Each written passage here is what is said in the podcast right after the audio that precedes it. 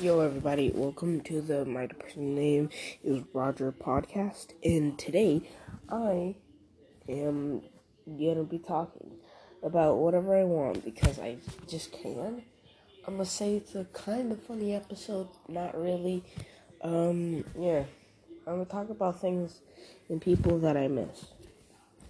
I miss my friends, I miss my fam. Well, I'm technically with my family, so like, actually. I do miss my family. I miss my sister. I miss my stepdad. I I miss a couple of people actually, but you know, I'll still see him. So whatever. But the person that I miss the most has to be the old me. Cause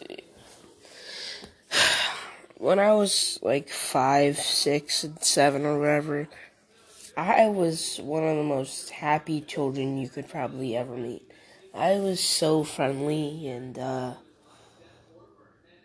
I wish I could be like that again. I wish, honestly, that I could actually be like this, be like that once more. But you know, st- what through what I've been through in my life, you know, it's like putting a rock through water for tens of thousands of years, it's gonna get worn down and it's gonna turn into nothing but dust or into just straight up nothing.